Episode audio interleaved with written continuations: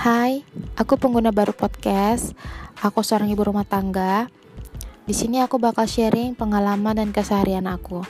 Jika ada kata yang kurang mengenakan, mohon dimaafkan ya. Semoga juga podcast aku berguna untuk kalian dan bermanfaat dan juga bisa menginspirasi, menginspirasi kalian juga. Oke, okay, terima kasih. Keep enjoy and have nice day.